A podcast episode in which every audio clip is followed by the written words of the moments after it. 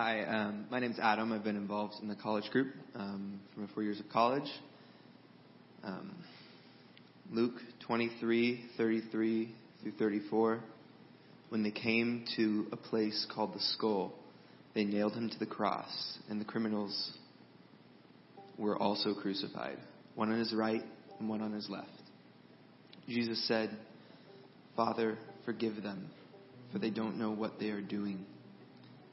And the soldiers gambled for his clothes by throwing dice. Father, forgive them.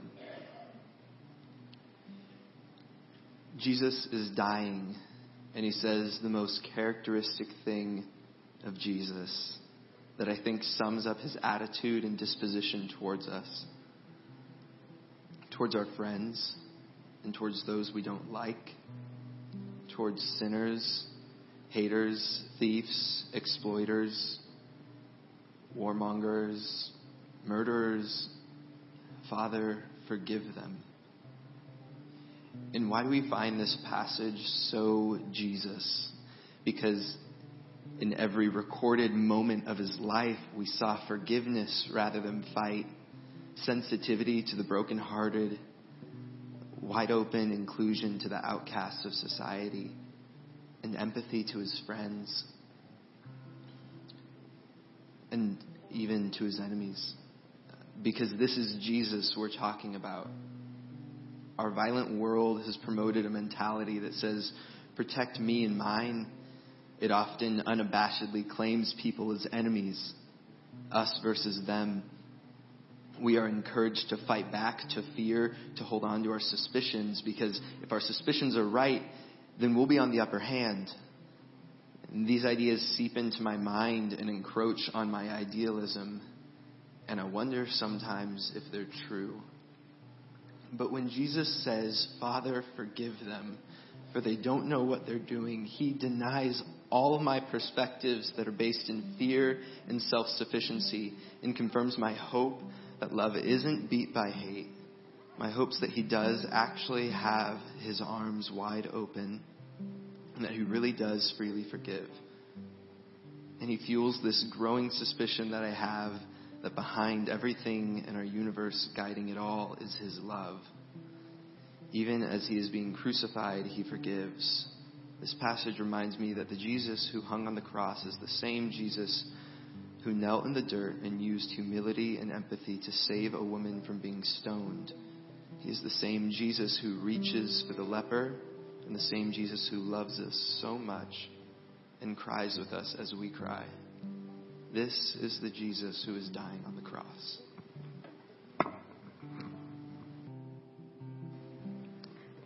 Hi, everyone. My name is Rachel. Um, I started coming to Mission Church about a year and a half ago um, through the post college group. I found a community who really loves Jesus and started coming to the church because of that. Um, and now I'm uh, helping out with the college group with our crazy pastor Jeff. Um, and I'm talking today about paradise, um, Luke 23, 39 through 43. So I'm going to read that really quick. Um, one of the criminals who hung there hurled insults at him. Aren't you the Christ? Save yourself and us. But the other criminal rebuked him. Don't you fear God, he said, since you are under the same sentence? We are punished justly, for we, getting, we are getting what our deeds deserve. But this man has done nothing wrong. Then he said, Jesus, remember me when you come into your kingdom. Jesus answered him, I tell you the truth. Today you will be with me in paradise. So, if we actually go back to verse 32, it talks a little bit more about the criminals. Um, and if we go to the Gospel of Matthew, who also recounts the story, it says that both criminals were actually robbers. Um, they both had committed the same exact crime. And I really like that because it lays out the passage as equals for them. Um, they both had committed the same sin, and so many times as humans, I think we want to compare um, and be like, oh, this person, he deserved it because he did this, or this one didn't deserve what he got because he did this. And so many times we want to compare ourselves to other people's as well, but God lays them on the same playing field and says they're both sinners in need of God's forgiveness. And it's interesting because sin is an equalizer for all of us. Um, we're all on the same playing field. We're all sinners, and we're all in need of God's forgiveness. And um, There is something different about them, though. If we go back to verse 39 um, and read, one of the criminals who hung there hurled insults at him. Aren't you the Christ? Save yourself and us. But the other criminal rebuked him. Don't you fear God, he said, since you are under the same sentence? We are punished justly, for we are getting what our deeds deserve, but this man has done nothing wrong. And the difference between them is the condition of their heart. One came with a hardened heart against Jesus, and the other came with a humble heart before him. He had a heart of repentance. And this is a beautiful picture of the simplicity of God's forgiveness that we are offered daily. He said to the criminal next to him, Today you will be with me in paradise. He didn't ask him to first go back and give back what he had stolen. He didn't first say, Turn your life around and become a better person and then come to me. He just said, Come as you are, and you're welcomed into my family. Um, not only did he welcome the criminal as he is, but he welcomes all of us as we are. And the invitation isn't open for only certain people, isn't only open for good people, isn't only open for the rich people. It's open to all of us. Um, what I also love about this passage is the incredible grace that um, God shows to us. And maybe today you are struggling with um, His forgiveness, the forgiveness that He gives. Sometimes we know that He's forgiveness, but we don't accept it. I Jesus has spoken a lot to me about forgiveness this week, and um, I remember a time in my life where I felt like, well, I was repentant of something that I had did, and I knew that God had forgiven me, but I had trouble accepting that. I felt like I needed to punish myself, and I, it was a burden. It was it, it held me down, and eventually a friend came to me and she was like, "Why do you keep punishing, punishing yourself for this? You know, God, He forgave you, and He doesn't remember your sin anymore." And um, in Hebrews 10:17 it says, "Their sins and iniquities I will remember no more." Jesus is um, the Savior who forgives and forgets. He doesn't remember your past sins. He doesn't remember ones that you've asked for forgiveness for, and He um, that's the work that He did on the cross. He took our sin and shame upon Himself, and He remembers them no more. Um, there's a story that I really like of a teacher who was talking to her students, and she held up a glass of water. I didn't bring water because I was afraid I would spill it, but I brought a water bottle. Um, she said to the students, "How much? How heavy does this um, glass of water look like?" And they're like, "Oh, it's probably like four ounces, eight ounces." And she's like, "It doesn't actually matter how heavy it is. It matters how long you hold on to it. If you hold on to it for a minute, it's not really a problem. It's not heavy. Hold on it for five minutes, it's not really heavy either. But once you hold on it, hold on to it for about a day, it becomes um, your arm becomes numb, and it eventually will paralyze you. And that's the same thing when we hold on to our problems and don't freely receive the, the forgiveness that Jesus gives us. Um, it paralyzes us. But He has come, and He came to break the chains of sin, of sin that hold us, and He gives us true freedom. I heard a phrase this week that said, "By His wounds we are healed." And never have I really thought about that phrase and how much weight it holds, but he came to bring true healing. And His grace runs deeper than anything we could have ever done. Um, in studying this passage, it also put one more thing into light for me, and that is um, that Jesus came and He died among two criminals who were nobodies. He died on a hill that wasn't special. He could have put himself on a glorious hill in, in front of famous people, but that wasn't Jesus. He was humble. And um, he, just as humble as his entrance into the world was his death. And this is a ministry that he did. He reached out to the sinners, the people of society who don't deserve a second chance and who society says aren't important. He reached out to you and to me. And in showing this, this grace, I believe he invites us into the same ministry a ministry of showing love and grace to those we feel undeserving. Um, because he has shown us this grace, we are able to extend it to others. And he invites us to hang out with the nobodies, to love people that society doesn't love, the homeless, the Muslims, your neighbor, the person who, you, who didn't vote for the same president you did, your family member, your parent, your coworker, and even your pastor. And so I think that during this time of Lent and Easter, it's important to remember not only what Christ did on the cross, but the forgiveness that he gives each one of us. Um, so I think when he's talking about paradise, um, and he says to the the criminal, Today you will be in paradise with me. I don't know much about paradise, but I think that paradise is getting to spend eternity with Jesus. Hi, my name is Tyler, and I'm a part of the post college group. Been going to mission a little over four years now. We're reading from John 19, 25 to 27. Standing near the cross were Jesus' mother and his mother's sister, Mary, the wife of Clopas, and Mary Magdalene. When Jesus saw his mother standing there beside the disciple he loved, he said to her, Dear woman, here is your son. And he said to, he said to this disciple, Here is your mother. And from then on, his disciple took her into his home. It was really awesome. Um, there's a few things to note in this passage. Um, one, the people that were with him by the cross as he died. Uh, as we know, Jesus had 12 disciples, and along with that, many women and other people that followed him from town to town where he was ministering. Um, but many of his friends, many of his closest, dearest friends, left him in his most dire need um, this time where he was dying. And the few people that stood there with him uh, were the disciple he loved, which we assume in this case is John, um, and many of the women that were following him, his mother and a few other, his aunt, uh, and a few other women. And so what's really awesome is that he gets to enter uh, enter in close with these people as he is suffering and dying. Um, the best part, I think, about this passage is that Jesus, Jesus ushers in this new community.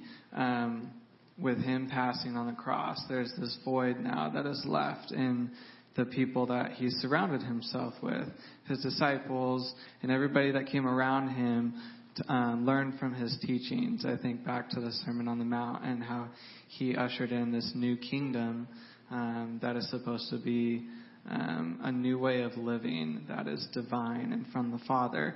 And the way he did that as he taught and he showed his closest friends um, what all of this means, how to love your neighbor, and how to respect authority, and to how to get rid of anger, things like that that we've learned um, from Jesus' teachings. And so what he does here is he says, okay, well, I'm passing, so here's my mother, and here is one of my closest friends.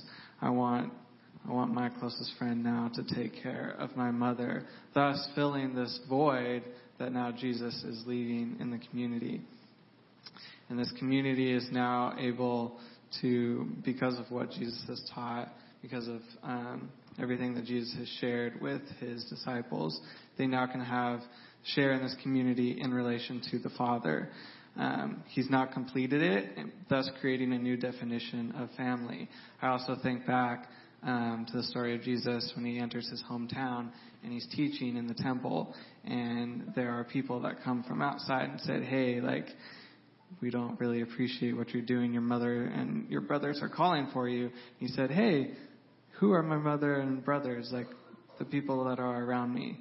This is this is what Jesus is teaching that the family that he ushers in is one that is um, that is d- divine in relation to the Father.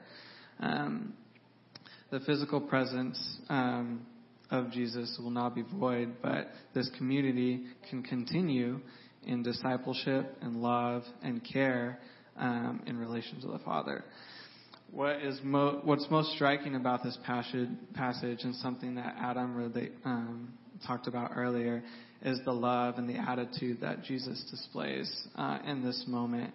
Um, the fact that Jesus takes these painful breaths to bridge the community um, together is a testament to many things.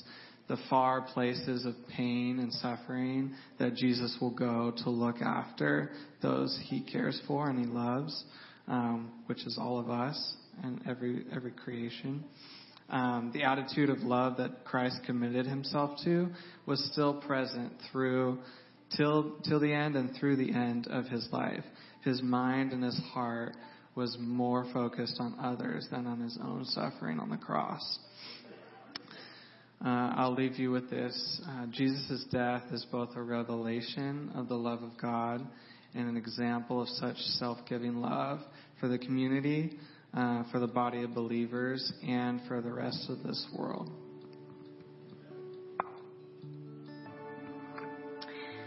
Hi, I'm Lindsay, and I have been coming to Mission Church for a couple of years now. I started out as a college student my freshman year, and I continued on until I was after college, and I've still been here, still helping out with college students, still being a part of the post college group, and it's a real blessing to be here. After the ninth hour on the cross, Jesus cried out, My God, my God, why have you forsaken me?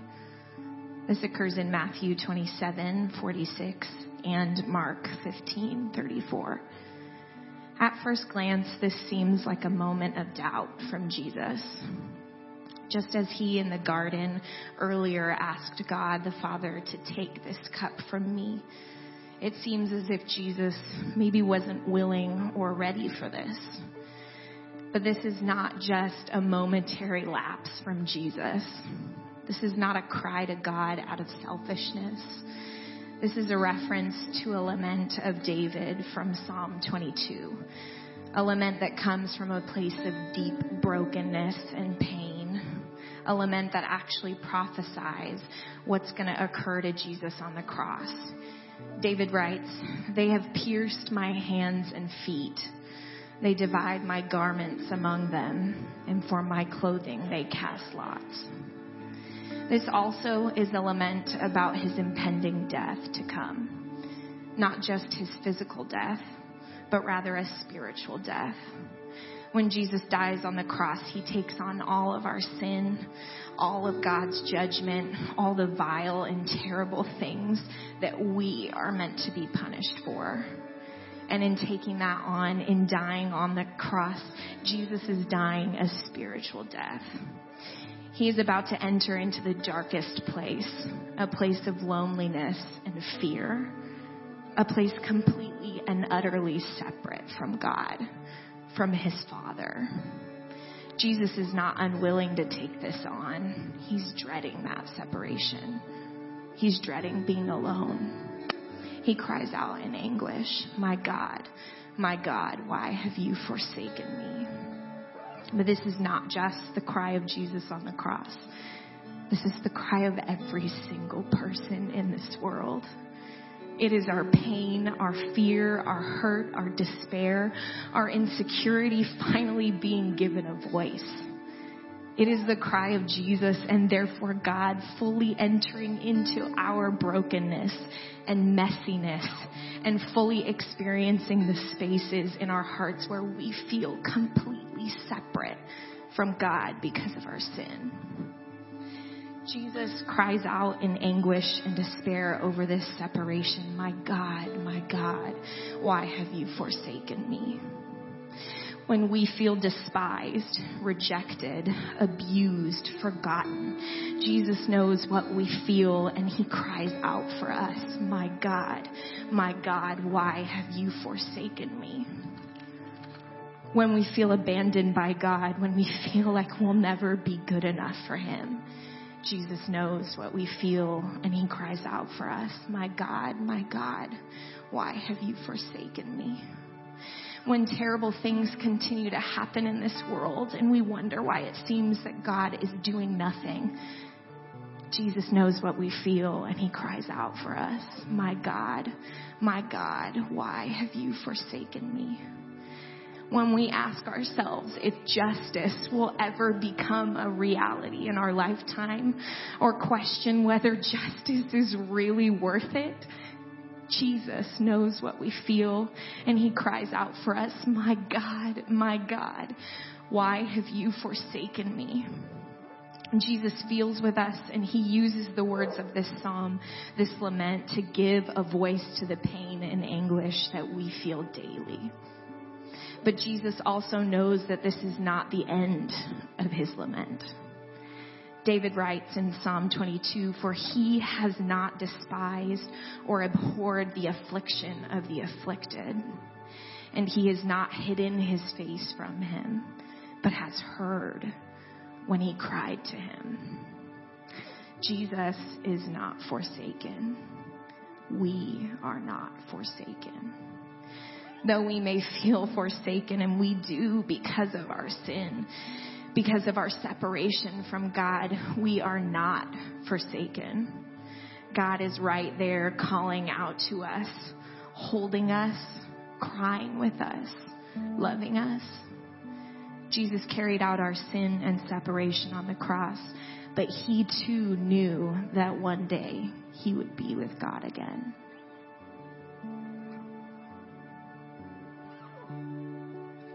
My name is Ellen, and I've been coming to college group since the end of my freshman year, so it's been about three years now. Um, and I'm set to graduate in about three weeks. So I'll be joining post college group.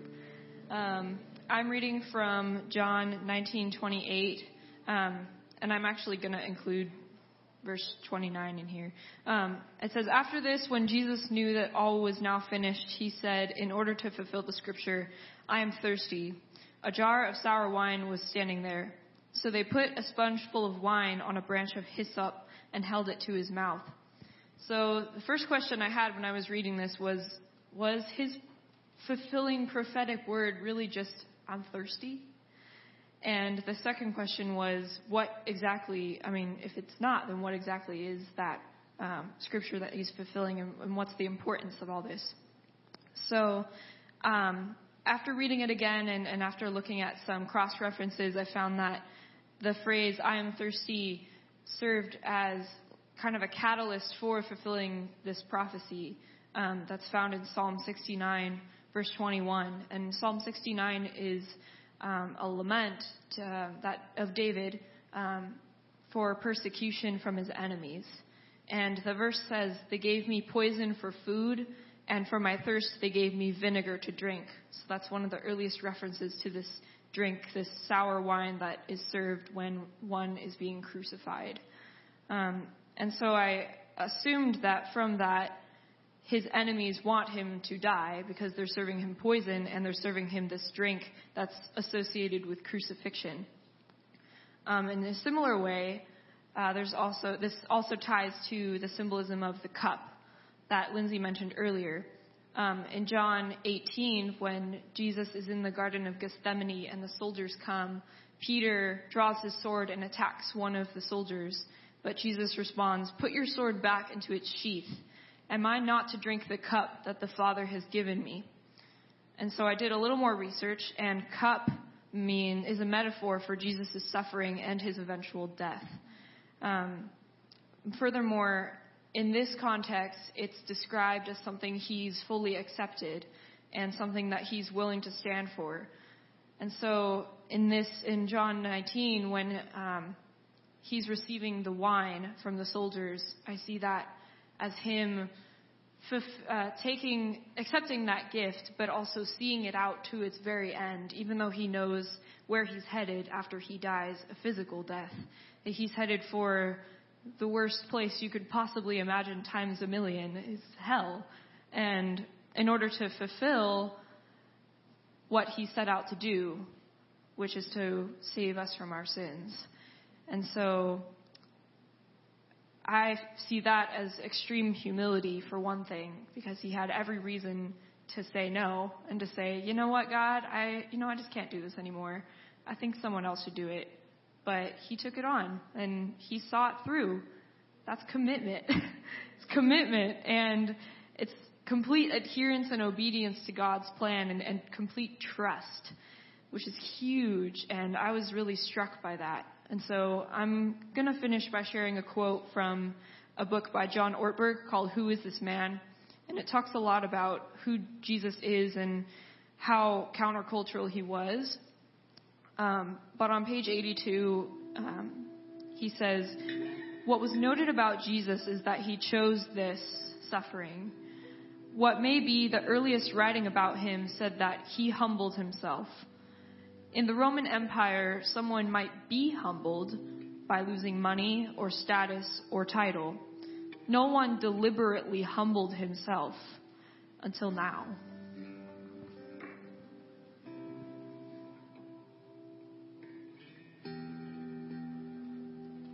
My name's Gabe. Um, I've been coming here, attending this church since first grade. Um, most recently, uh, being involved with the college group. Um, and I'm going to talk about uh, being finished.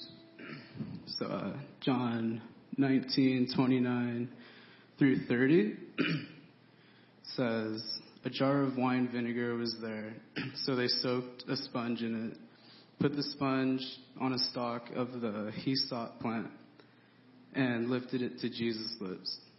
When he had received the drink, Jesus said, It is finished. With that, he bowed his head and gave up his spirit. And uh, so I was asked to uh, reflect on this, and it gave me a lot of trouble. Um, it really stumped me. Uh, my mind drew lots of blanks um, and different fragments of different ways that I wanted to take it. But uh, so yeah, so that made me really nervous. um, I was really scared that I was going to come up here and not have anything to say. Um, but then it kind of hit me very last minute that um, maybe there was a point to my mind not thinking of anything uh, immediately.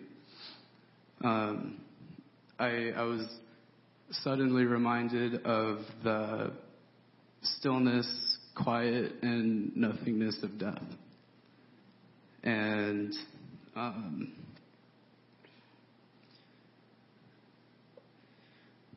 yeah, and I just came to the conclusion that uh, maybe that's what Jesus was trying to show me through this. Um, I was reminded that uh, although sad, um, his suffering did end. Um, the suffering that he went through for me and for everyone. um, and I was just reminded the melancholy peacefulness um, of Jesus' spirit leaving his body. And um, reflecting on nothingness, I was reminded of a quote of someone that I look up highly to.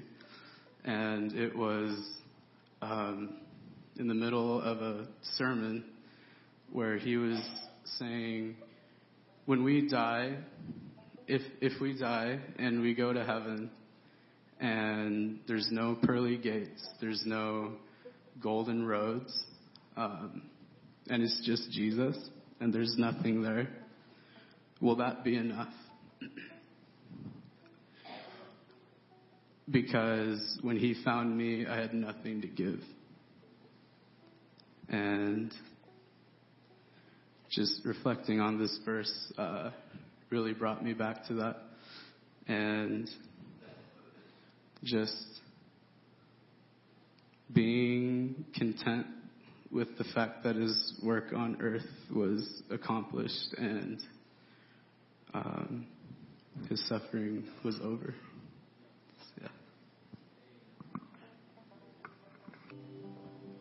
Hi, my name is Noelle, and I'm a part of the college group here. And I would like to take you through Luke 23, 44 through 46, as well as a reflection I've had on this passage. It was now about noon, and darkness came over the whole land until three in the afternoon, for the sun stopped shining, and the curtain of the temple was torn in two. Jesus called out with a large, large voice, Father, into your hands I commit my spirit. When he had said this, he breathed his last. It is curious that we, well, not we, authors, well, not authors, translators of the Bible, want to identify to the audience um, what Jesus is saying by specifically making it red. Red, like your child's toy car, which turns into a husband and a father's real life, life size car red like ladybugs that land on flowers and are collected by little girls who become young women who now collect flowers from lovers. Red like the cross that was only red because Jesus was shedding his life out of obedience to his Father and out of love for us. Even nature mourned Jesus, for the sun, S U N, stopped shining because the sun's S O N light was being put out. Jesus, the little child who read from the Old Testament scrolls, transformed into the holy man whose read words from the pages of our Bibles brought salvation to us all.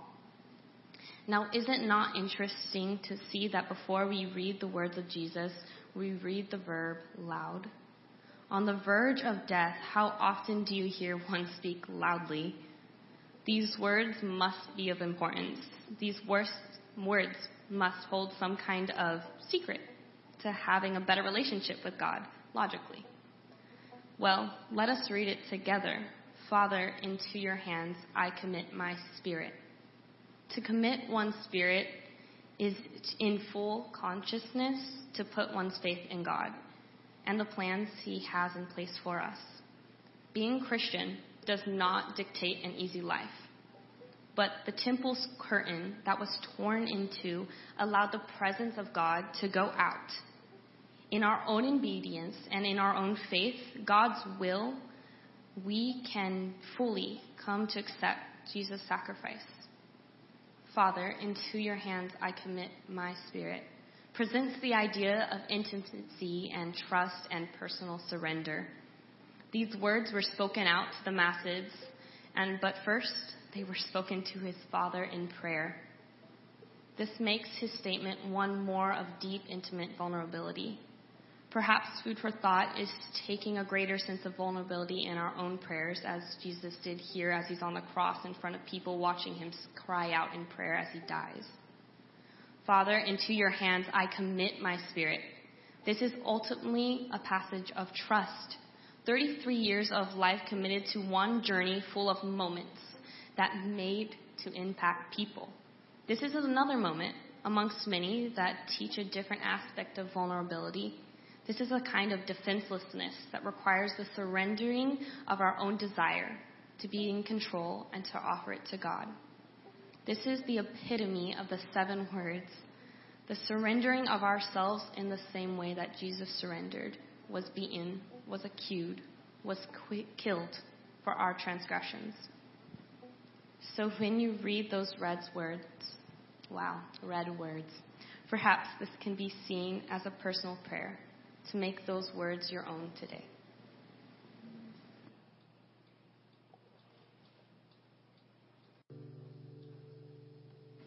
I will be reading from Isaiah 53, words that were written 700 years before Jesus even appeared on the scene.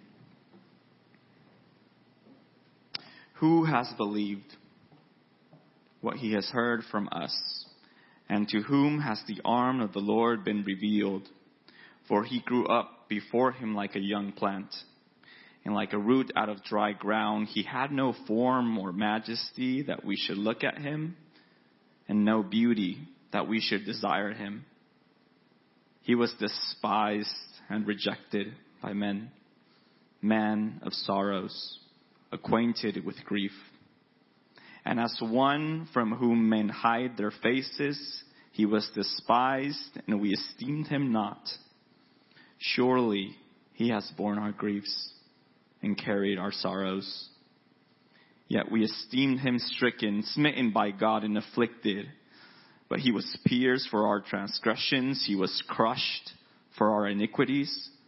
Upon him was the chastisement that brought us peace. And with his wounds we are healed. All we like sheep have gone astray.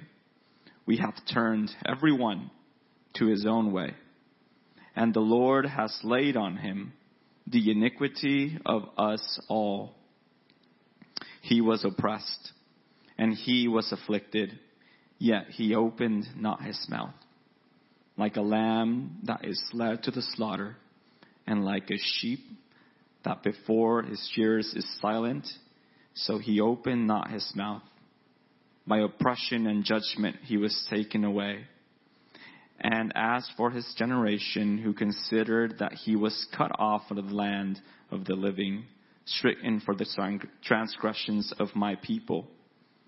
And they made his grave with the wicked, and with the rich man to his death, although he had done no violence, and there was no deceit in his mouth. Yet it was the will of the Lord to crush him. He has put him to grief. When his soul makes an offering for guilt, he shall see his offspring. He shall prolong his days. The will of the Lord shall prosper in his hand. Out of the anguish of his soul, we, he shall see and be satisfied. By his knowledge shall the righteous one, my servant, make many to be accounted righteous, and he shall bear their iniquities. Therefore I will divide him a portion with the many, and he shall divide the spoil with the strong, because he poured out his soul to death. And he was numbered with the transgressors, yet he bore the sin of many and makes intercession for the transgressors. Amen.